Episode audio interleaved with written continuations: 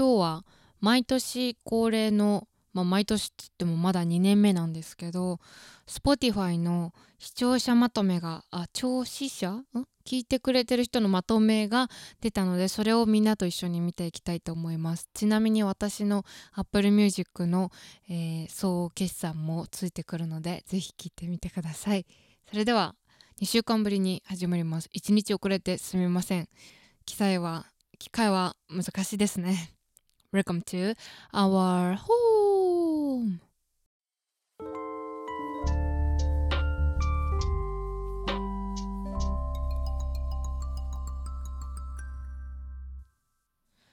ということで、えー、今日は何回目？今日は今日はちょっと待ってね今日は77回目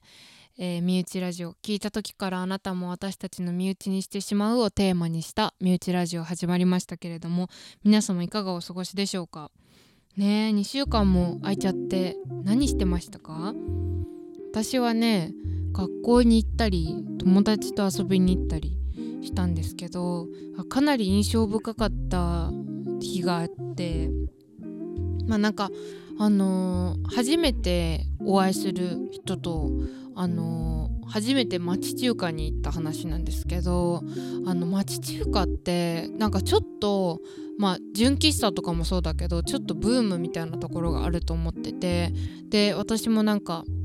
最近ちょっと別になんかチェーン店じゃないお店になんか入って食べてみるその場にあったのとかそう目的があってそこに食べるためにそこまで足を運ぶっていう行為がすごくいいなと思っててでその本当に渋いところに行こうっていう話になってで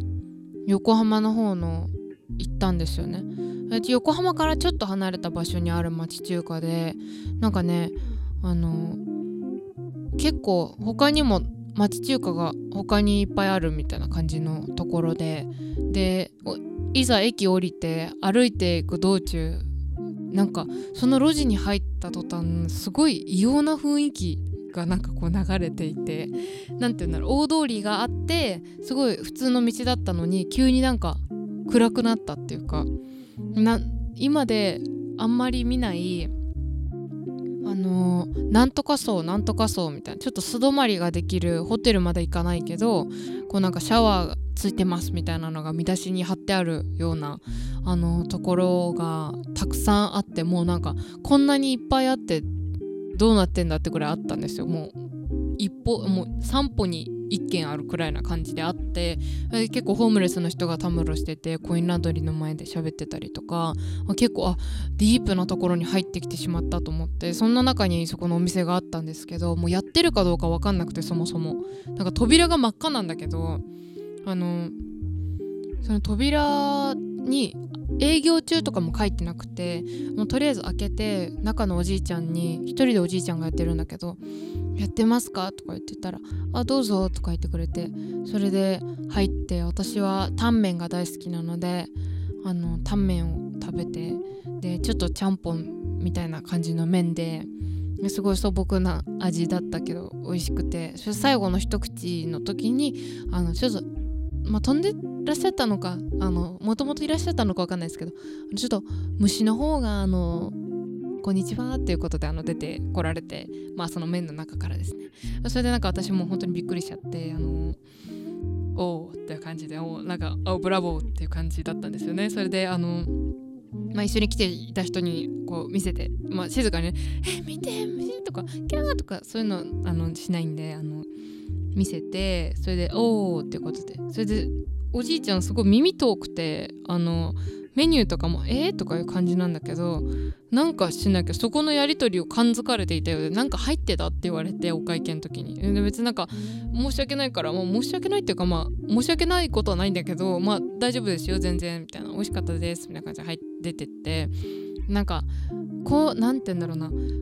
天井にいっぱい相撲のなんか新聞みたいなのが貼ってあったりとかあのメニューに女の人の写真が明らかに自分で作った感じで貼ってあったりとかなんかそのオリジナリティとか雰囲気とかを含めてもう本当面白くてかき氷機が置いてあったりとかね本当になんか意味不明な場所に意味不明なものが置いてあるのとか含めても楽しかったのであの全然オールオッケーなんですけどあのかなり貴重な経験を貴重っていうかまあ行かないとできないような経験をしたなというふうに思いました。私の最近あった衝撃的というかまあ結構びっくりした出来事はそんな感じかなと思いますが。皆さんは何かありましたか？うんうんうん。それでは身内ラジオの今年の総決算一緒に見ていきますか。そうしましょう。みんなで行きましょう。それでなんかね Spotify が Spotify と Apple のポッドキャストで、えっと、主に聞いてくれてる人が多いんだけど Spotify のみがあの私のこの身内ラジオをまあどんな人が聞いてたとかいう風にまとめてくれるページが勝手に作られるんですね。で今年もなんかあのグラフィックがすごくてアニメみたいになっててねすごいかっこいいデザインなんですけどなんか今もねすんごいなんかなんて説明したらいいんだろう。まあとにかくすごいんですけどすごいページがあるんですよ多分 Spotify やってる人ならわかると思うんだけど。まず1個目。あなたは新しいエピソードを958分も制作しました。これはテレビ映画カテゴリーも一応私そういうカテゴリーに所属してるんですけどの他のクリエイターよりも73%多い数値です。おお拍手。は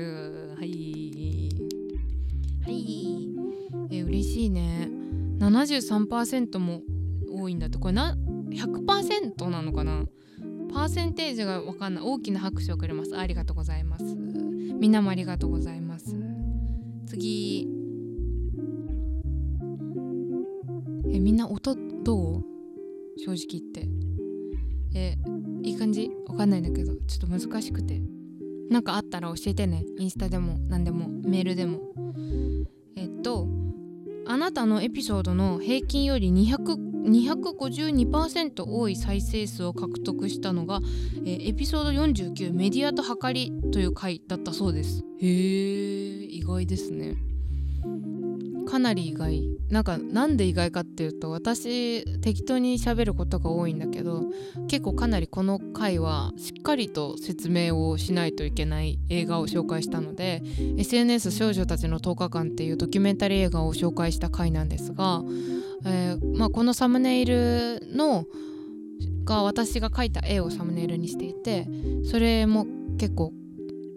自分では注目してほしいポイントだったのでこれが再生回数が多く回ってるっていうのはすごい個人的に嬉しいですね。なんかねあの女の子、ま改めて軽くあらすじを説明するとあの成人女性の、え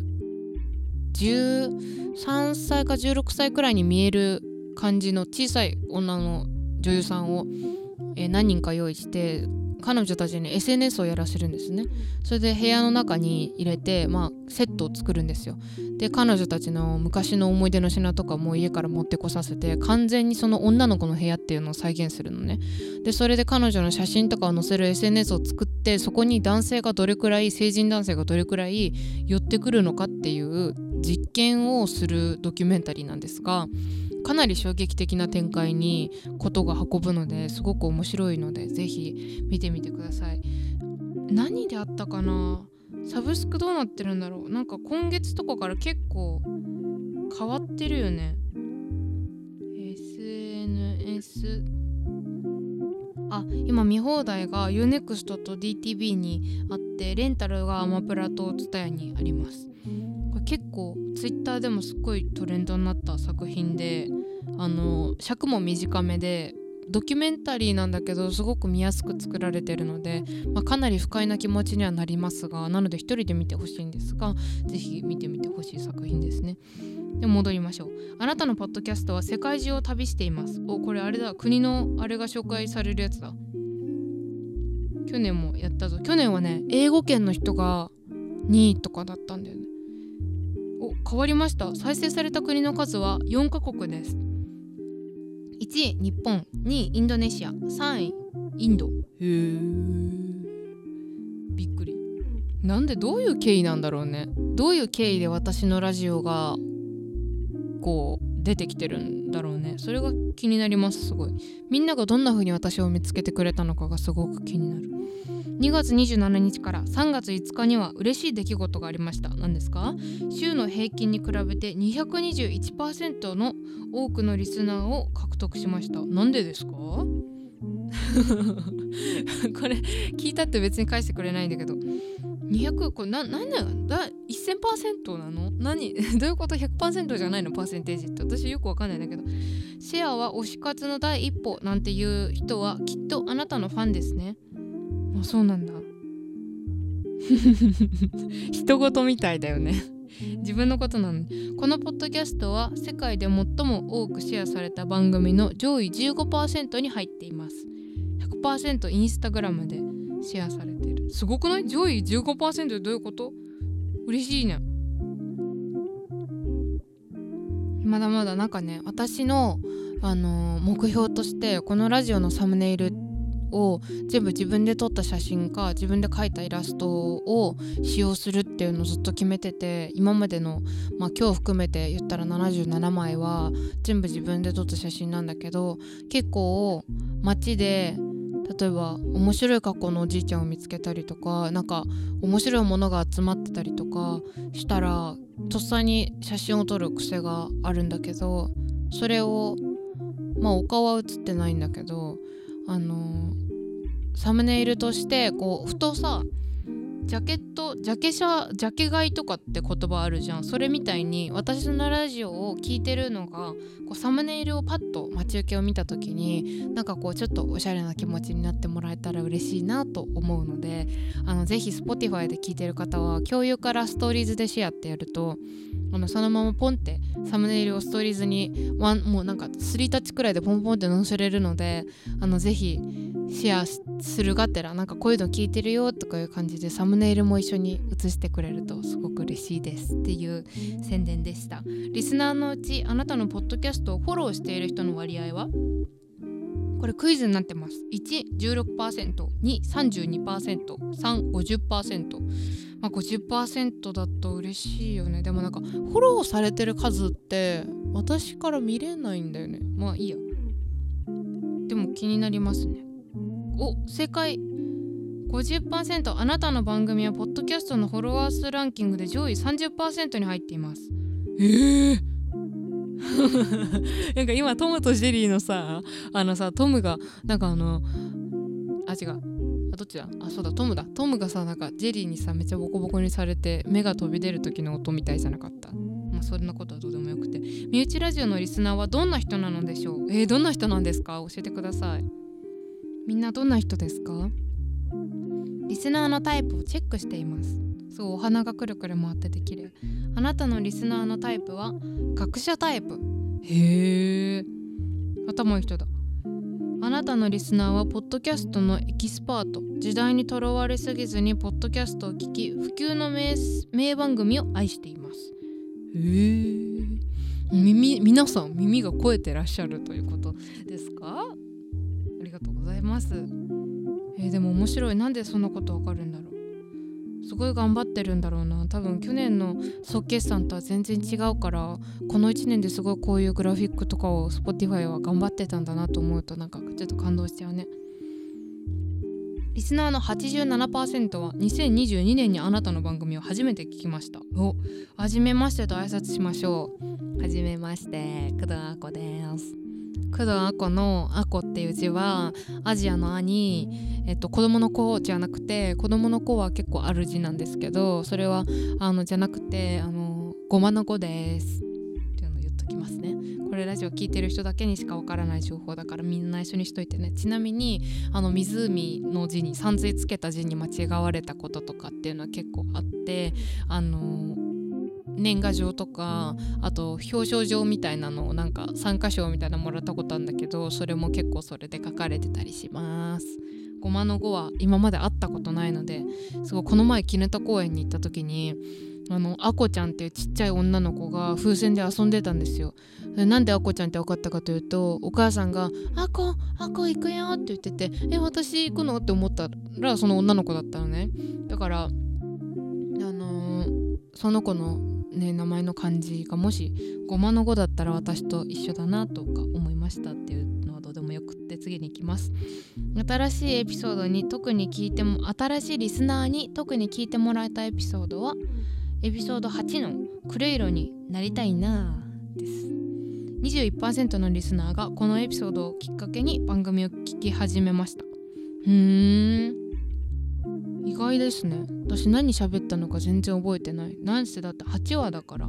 まあ、クレイロちゃんっていうミュージシャンがもう本当にビジュアルやもうスタイル着てる服とか声音楽含め全部が大好きなんですよね。なのでクレイロちゃんになりたいです今も。レイロちゃんのふわふわの髪質もとっても可愛いし顔も可愛いしいっぱいクレイロちゃんの絵を描いてます。もうつい描きたくなってしまう顔面。最近犬を飼い始めましたクレイロちゃんは、えー、去年に比べ27%フォロワーが増えました。イエーイ。バイクの音聞こえた？今バイク通ったんだけど。聞こえなかったかな？だったらバンバンザイリスナーあなたとリスナーには特別なつながりがあるようです。お何ですか？ちょっとねあと私の速度が遅くて。あなたの番組がトップ10ポッドキャストに入っているリスナーは27人です。あなたの番組がトップ5ポッドキャストに入っているリスナーは20人です。あなたの番組は14人のリスナーのトップポッドキャストです。嬉しい。なんかさ去年なかった項目だけどこれは。あの、誰どなんていうの結構私なんか例えばまあないんだけど1回再生とかしかない回があったとするじゃん。でもなんかそれってさアプリを開いて私の名前が出てきてそれを聞こうって再生ボタンを押す結構34ステップあるわけじゃん。それを、まあ、ちょっとの時間全部じゃなくても聞いてくれるっていうの本当に本当に嬉しいのであのこの声が今届いてる皆さんはもう本当にありがとうございますって伝えたいですそのなんか今結構手軽にあの見れたり聞けたりするものが、まあ、TikTok とか例えばもう最初の 0. 何秒で見るかどうか決めるとかそういう世界の中でなんかこうやって耳に運んでくれる声を私を選んでくれたのなんかすごい嬉しいなちょっと重いんですけど考え方なんか嬉しいなと思ってなのでありがとうございます。しかも14人も一番聞いてくれるた番組になってるっていうのが嬉しいな。身内ラジオ頑張ります。もっとなんかプロモーションとか頑張りたいなって思うので今年は。なのでそれを一生懸命頑張っていきたいなと思うのでえー、今年もよろしくお願いします。ところで皆さん今年音楽はどれくらい聴きましたか？話は変わりますが。映画と音楽ですね。私は映画は今年100本見るっていう目標を立てていて今年から見た番見た映画を全部レビューしてその後に何本目かっていうのを記すようにしてるんですけど今のところまだあのー、何本目だったかな？80 8本なんですよ。あと12本見ないといけなくて。なのでねあのちょっと早くペースアップをして見ていかないといけないんですが。皆さんは今年どれくらい映画を見ましたか？そして音楽を聴きましたか？私は Apple Music で音楽を聴いてるんですが Apple Music ってまあそれも Spotify と同じで今年あなたが何の曲を一番聴いてたか？何のアルバムを一番聴いてたか？どのアーティストを一番聴いてた？何分聴いてたか？とかいうのを全部データにしてくれるんですね。でそれをみんなと一緒に今日見ていきたいと思います。ちなみにまだ見てないのですごく楽しみです私も。何分聞いてたのかな。でもなんか見る前にちょっと話したくて。なんかね去年と比べて去年はもう本当になんかただ音楽をだだ流せみたいな期間だったんだよね。なんだけど今年は本当にシチュエーションにあった時に音楽を聴きたいって思った時のみにしか聴かないっていう風にして聴いてたから例えばなんか雨の時だったらもうで洋楽じゃなくて邦楽を聴きたいってなったらもう絶対この曲って決めてたりとかしたのでなのでちょっと去年よりは聴いてる曲数とか、えー、時間は少ないんじゃないかなって思ってます、えー、今年あなたが聴いた曲は2641曲一番聴いていた曲はジェヒョンの「トライアゲイン」まあ、これは NCT のソロの曲ですが。えー、そうなんだ。まあバラードですね。今年この曲は TikTok で倍速のになったあれが流行ってまあリリースしてから結構3年くらい経ってるのかな？それくらい経ってるんですけどとってもいい曲ですね。バラード。2曲目がStep Back GOT the beat の Step Back ですね、まあ、これも同じ NCT と同じ事務所の韓国の大手事務所と言われてる東方神起とか少女時代とかが、えー、所属している事務所ですがこのここに所属しているボアとかボア分かる人多いと思うんだけどあとレッドベルベット、新人のエスパと少女時代から2人。この子たちがこの子たちとかもこの方々も神もう女神みたいな人たちが、うん、みんなであの SM エンターテインメントってすごいなんか仲仲良しの会社で年始に1回あのみんないろんなグループのボーカルごちゃ混ぜにしてオリジナル曲出すっていう催し物があるんですよね。なんか今年も復活したんだけどその SM のアーティスト全員来てあのライブするっていう SM タウンっていうのがあったりとか結構事務所ぐるみですごいことになってるんですけどそのアルバムの1曲ですね。この曲は54回再生した。NC3 位は NCTU の「グッドナイト」これもバラードだね。第4位。これ意外だな。これも K-POP NMIX の OO 第5位が NCT127 の。Make Your Day これ5曲中3曲がバラードですね。なのでもうゆっくり寝たい時が多分多かったんだと思いますね。これ多分バラードの、えー、プレイリストに入れてるから。でも「おお」はなんでこんなにさ、まあ、全部 K-POP ですね。総じて。6位が NCT127 の「ノーロンガー」7位がクレイロの「アメーバ」の曲もね本当に大好きですね「アメーバ」マジでいい曲。あのなんかもう曲調の上がり方とかが全て完璧だと思う、えー、第8位がスーパー M の TOFIRST これも SM の派生グループですね。第9位がシェリー。これはクレイロちゃんがボーカルのバンドですね。のストリームって曲。このラジオでも紹介したことがあります。第10位はエスパーの Dreams Come True これは昔の曲 SM でデビューしたアイドルの曲をエスパっていう新人の女の子たちグループがボアがプロデュースしてもう一回、えー、作り直して出した曲ですね。これもすぐ売れた曲、えー、700あ違う。865人のアーティストの曲を聴きました。スポットライト浴びたのが1位。NCT1273859 分。すごいね、えー、2位が藤井風。2239分。3位が NCT ドリーム1892分。4位がお意外入ってきた。恋愛トラスト1834分。5位がクレイロ1526分。なんかさ分単位って基本的にさ60分で1時間で数えるじゃん。だからこう1000とか言われてもちょっとよくわかんないんだけど。まあでも1000超えてるっていうのは結構なのかな？わかんないけど。ね、やっぱ NCT 多いですね。NCT がやっぱり K-POP グループなんですけど大好きなので特に1279人組のソウルを拠点とするソウルのソウルの井戸なんですよ127って。それをあのソウルを拠点とするっていう意味であの派生グループとして作られたグループで今年は東京ドーム公演も 2days 成功させてまだ世界ツアー回ってるところですね。このラジオが公開される日にはちなみにタイで、えー、2days を終えたところだと思うんですが東京ドーム私も行ってまいりました。もうとっても良かったです。本当になんかもうねあのなんなんていうんだやっぱ思いの深い公演だったんですよね。その徐々に横割りをちっちゃいホールから横割りになって日本デビューして東京ドームもう夢の舞台っていうところでメンバーが泣いたりとかそのメッセージの VTR があって衣装替えして出てきたりとかなんかそういうのもすっごい感慨深くて本当にねみんなもうなんかみんなでライブに行けたってっていう思い出も込みで本当に最高の体験でしたね。来年も、えー、ワローズとか、まあ、来日ラッシュっていう感じですよね今。ジャスティン・ビーバーとかブルーノ・マーズとかも来日してますけどあのワローズっていう好きなイギリスのバンドがいて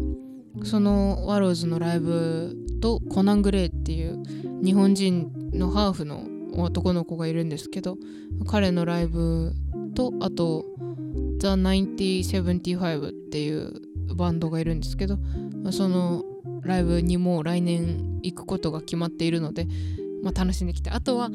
ハリー・スタイルズのライブを絶対に今当てたいなと思っています。でも日本語の日本のアーティスト2位ですね藤井風やっぱ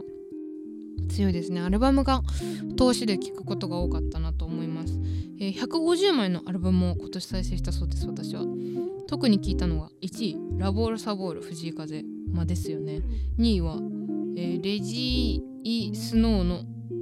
ディアーニーこれもすごい聴きましたね。3位は大貫妙子さんのあのタートルネックのジャケットのアルバムです、ちょっと読み方がわかんないんですよね。なんで読むんでしょうかこれは。でも去年の1位はこのアルバムだったかな大貫妙子さん。今年も大好きです。第4位は NCT ドリームの Beatbox のこれリパケの方ですね。第5位が Help Never Hurt あ Help Ever Hurt Never これも藤井風ですね。いや藤井風さん本当に今年もお世話になりましたという感じで「紅白歌合戦」の出場が決まりましたけれどももう本当になんか藤井風は曲だけ聴くっていうこの曲だけ聴くっていうよりかはもう本当にアルバムをもうこのアルバムのランキング全部そうなんだけど1曲目からもうつながりのようにこう一つのなんかブドウみたいな感じ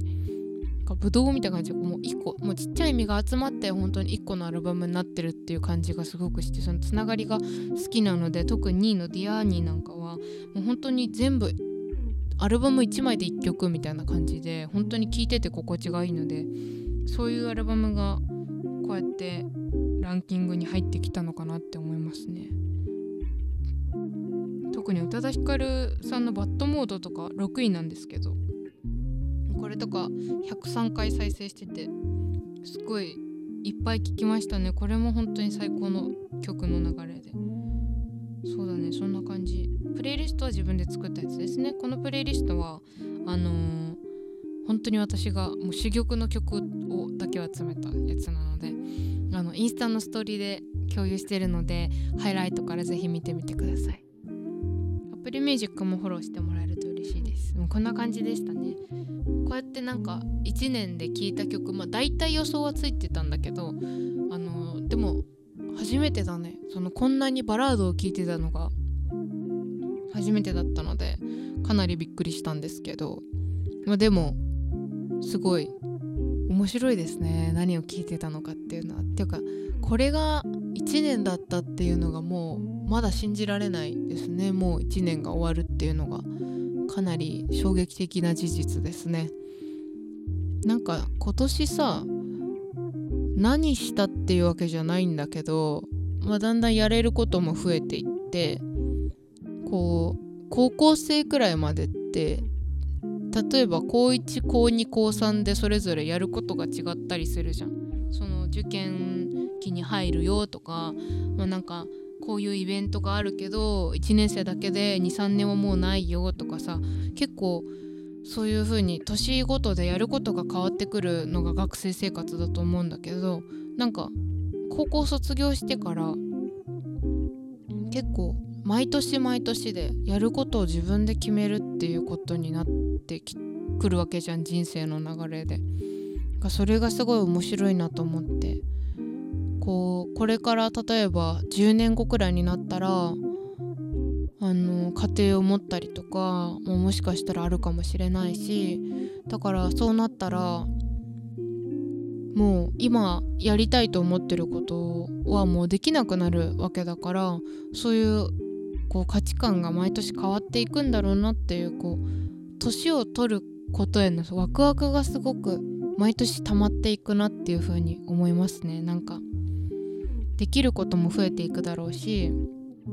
もっともっと。でこの前「防具ジャパンで先週先々週？紹介したと思うんだけどあのあなたの人生なんか一番あなたのなんか魅力を教えてくださいとかなんかそういうのをえっと 5, え5歳だったかな？から70いくつまでの人にこうパッパッパって聞いていくみたいな企画があるんですけどなんか年を取っていく上でいいことはみたいな質問があったんですよね。それなんかあのー、結構後半の40代くらいの人たちからはもうなんか何て言うんだろう人生が楽しくなっていくみたいなもう知ってることが知識がどんどん増えていくみたいなことをおっしゃってる人がすごい多くてそれはすごいなるほどなと思って結構いろんな YouTube とか動画とか見ててもあのほらこの年になんないと分かんないことってあるじゃないみたいなこと言ってる人すごい多くて。でもさその考えを若いうちに今聞いてるわけじゃん。その人が何年も何十年も生きてあの分かってきたことをその考えだけをこの若い私が吸収してると思うとなんかちょっとお得な気分になってこういうメディアが発達した時代に生きててよかったなとか。ました。まあ世知辛い部分も多いですけどね。それはちょっと良かったなって思いますね。そう。だからね年取ってくの楽しみですね。どんな何歳の人が聞いてるか分かんないけどでもなんか私はすごいあのー、思います。なんか生きてるだけでいいなって。結構単純な話ですけど生きてるだけで全然美味しいものとかご飯食べれるだけでいいなとか思います。ということでえ皆さんそろそろお時間になりますが、えー、今週もどうだったでしょうか？みんな今年やり残したことは何かありますか？私はこの機材を変えてあのー、ちょっと編集は時間かかっちゃうけどそれでもまあよあのー、ちょっと前に進めた感じがしてよかったです。今日は私ちなみにえー、何をさっきご飯の話が出たから何を食べるかっていうと今日はこの後スクランブルエッグとトマト炒めを作ります。あとスパムを細かく切ってえー、っとおひたしとお味噌汁とあと何しようかななんか野菜のものを一緒に作ろうかなと思います。みんなも美味しいご飯食べてお風呂に入ってあったかくして寝ましょうね。それではまた来週月曜日来週は月曜日にお会いしましょう。お相手は工藤和子でした。バイバーイ。